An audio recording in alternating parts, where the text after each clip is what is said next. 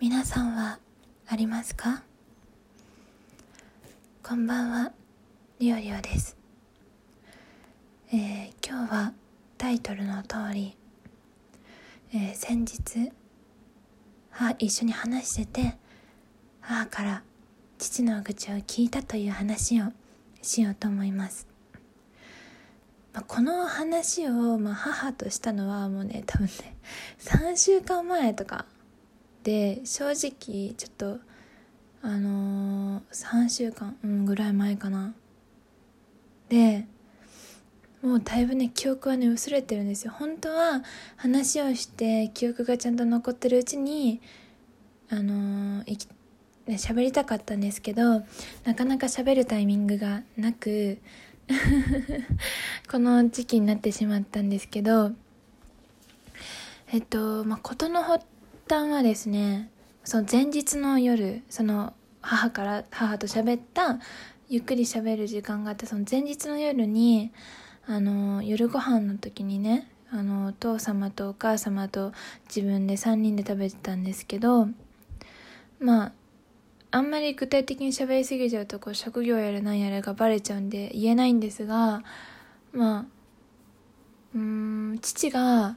まあ、ある施設の、まあ、そこそこ上の方に上の方の管理者なんですね。であので母が、まあ、たまたまその施設に行くことがあったと。であのその施設のスタッフとかにまあちょっとね不満があったんですよ、まあ、ある意味客としてというか。普段行く側の人としてのそのあの管理者の妻だからどうどうこうとか婦人だからどうこうとかじゃなくて行く側の人としてのなんか婦人があ違う婦人じゃない。不満がねまああってまあそれを、まあ、ちょくちょくね父にねこういうことがあったんだけどこれ良くないんじゃないとか、まあ、夜ご飯の時だったり、まあ、父が帰ってきてから伝えるようにしてたんですよ母は、まあ、なるなるべく、まあ、波風立たないようにでもやっぱこれはちょっと言った方がいい。今後はあまりこれを放置してと良くない気がするみたいなことはその利用者の立場として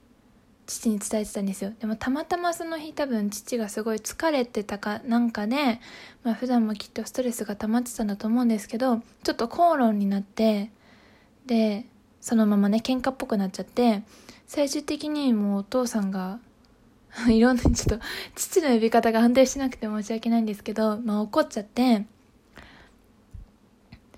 まあちょっとわっと言って、まあ、それに母はまあまあそうかみたいな感じでもうそのまま黙って、まあ、母がだから引く感じでその日の夜はまあ終わったんですけど、まあ、私はそのそこにねもう入ったら余計こじれるなと思ってその間食べながら何も言わなかったんですよ。で後からそのお風呂入ったりしてる間にさっきの会話を思い返してみるとうん。まあその内容が内容なんでね。まあそのやっぱうん父の言うこと父があんな怒る理由ではないよなみたいなそのああやって怒鳴るほどのことなのかな。なんかそこは普通に受け止めてもよかった話だし別に母もその父を責めてるわけじゃなかったしなとか思ってであの次の日あの確かな休みで出かけてたのかな父がかなんかでまあ父がいなくて母と喋る喋れ、まあ、2人でいる時間があってその時に昨日ちょっとなんかお父さん怒ってたけど怒ってたねちょっとなんかきつかったよね言い方みたいないいこと言ったらまあまあああいう人だからねみたいなお母さんが言ってその自分もなんかその父の性格を分かってるのに途中まで言い返してちゃってたからちょっと、うん、良くなかったなって思ったのみたいなまあ言ってたんですよ。で、まあ、そこからまあ愚痴っていうかねこういう人だからが始まったんですけれども伝わってるかなちゃんとこれ聞いてる人に。あの私の父はすごいね多分一般的に見るとすごいいい父親ですごいいい男性なんですよ。仕事もちゃんとしてて比較的多分うちの私の家は裕福な方なんですよ。多分ね。それは父がしっかり働いて変なこうあの散財もせずねあのちゃんと家のお金として残してくれてるからなんですよねそれは。で真面目な性格でその学生時代にすごく勉強してたんですよ父は。真面目に。でその結果の今のそのあの仕事でのね立場とかもあるからだからすごく真面目な人で努力家であのいい人なんですよだから多分そので多分子供のことも甘やかしてくれるし暴力も振るったりしないし変な暴言も吐かないしそのギャンブルとかもしないしお酒は本当にたしなむ程度だしこういうことを、まあ、聞くと多分皆さんの中ではえ理想の父親じゃんってまあ思うってくださると思うんですよね。であのまあ、本当にそれはそうで多分いい父親なんだと思うんですけどでもその自分の父親が完璧かっていうと、まあ、決してそうではなくて、私は個人的に父のこと苦手なんですけど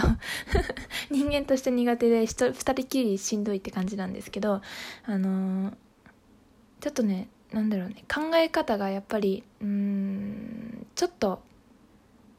か偏りがあるっていうかまああったりそのなんかね現実的な考え方をする人ねあんまりこっちにねこうこうまあこれは男女の考え方の違いもあるかもしれないけどこっちは希望を持たせる答えが欲しくてこう言ってみてるのにすすごい父からはなんかリアリティな答えが返ってきて希望も何もないもんだってこういうもんじゃんみたいな答えが返ってきてまあそうなんだけどさみたいなことが まああるんです。そういうこともあの言い方も含めてねそういう感じのこと言ってたまにこっち側女性陣はねあの寂しいなって思ったりするんですよ。であの母もやっぱりその、まあ、若い頃から自分が本当に生まれる前から父と一緒にいてそういうふうな言い方しかできない人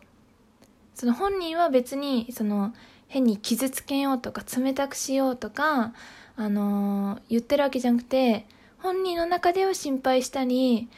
しててもそういう現実的なものの言い方に、ね、なってしまう。でそれが時と場合によってはその聞いた側がこうちょっとズンってくるようなあの言い方をするっていうのを、まあ、ずっと若い頃から一緒にいて感じてきてあの分かってたんだと。でもやっぱりどうしても分かってても寂しい思いを、まあ、したことはあるよねみたいな。あの出産の時になんか出血が止まらなくても出血が止まらなくて大きい病院に入ちょっと救急搬送されたりしてもまあ最悪ね何々すればいいんでしょ？みたいな。なんか、まあ、子宮取っちゃえば死ぬことないし大丈夫でしょみたいなことをまあ言う言う言う人なんですよ。うん言言った人なんですよね。であのでそれは言い方母的にはちゃんと真意はつかめてるんだけどでもやっぱりちょっと冷たいって感じる人もいるかと思う言葉なんですよね。でそれをずっと私が生まれてからも母はやっぱ時たまそういう冷寂しいなって思いをしててでも近所の人からは近所の人親戚の人からはまあその最初に話したうちの父が最初にっていうか途中で話したうちの父はすごく真面目でちゃんとした職業でっていう話をしたんですけどそれを周りの人は知ってるからいい旦那さん持ったねってなんかもうか素敵な旦那さんだねって言われてそれを自分は笑顔で「そうなんです」って過ごしてくるのが妻の務めかもしれないけどでもやっぱりなんかうんっていうのが辛い時もあったっていう話をしてくれて私はもうその時もちょっとねもう今今みたいにちょっとうんって感じだったんですけどでもやっと話せたわってあなたにって言われて子供だった子供に父親のこと絶対嫌いになってほしくなかったからだって私の旦那はいい人なんだからこんな愚痴で嫌いになってほしくなかったからだから言わないようにしてたので今大人になって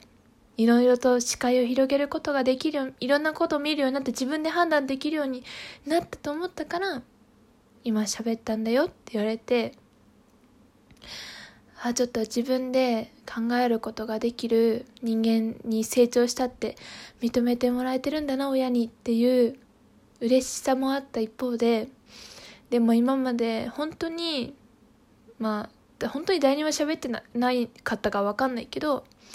ずっと家の中では一人で誰にも言わずに耐えてきたんだなって思うと母ってすごいなって感じたっていう話です。そんなことがあって自分も母親になったらきっと自分はいい男を捕まえると思うのででもいい男を捕まえてもきっと愚痴りたいことは出てくるはずで一緒にずっと過ごしてたら。でもき子供がいたら子供の前ではかっこいいパパでそう成長するまではちゃんといてもらえるように妻として頑張るべきなのかなってちょっとあの思ったりしました、まあ、い悪い旦那さんだったらそれは別れなきゃいけないですけどね。うん。っていう話でした。今日はちょっと真面目な話聞いていただいてありがとうございました。明日で平日終わりの方もいいかと思います。明日も一緒に頑張りましょう。それでは今日もお疲れ様でした。おやすみなさい。またね。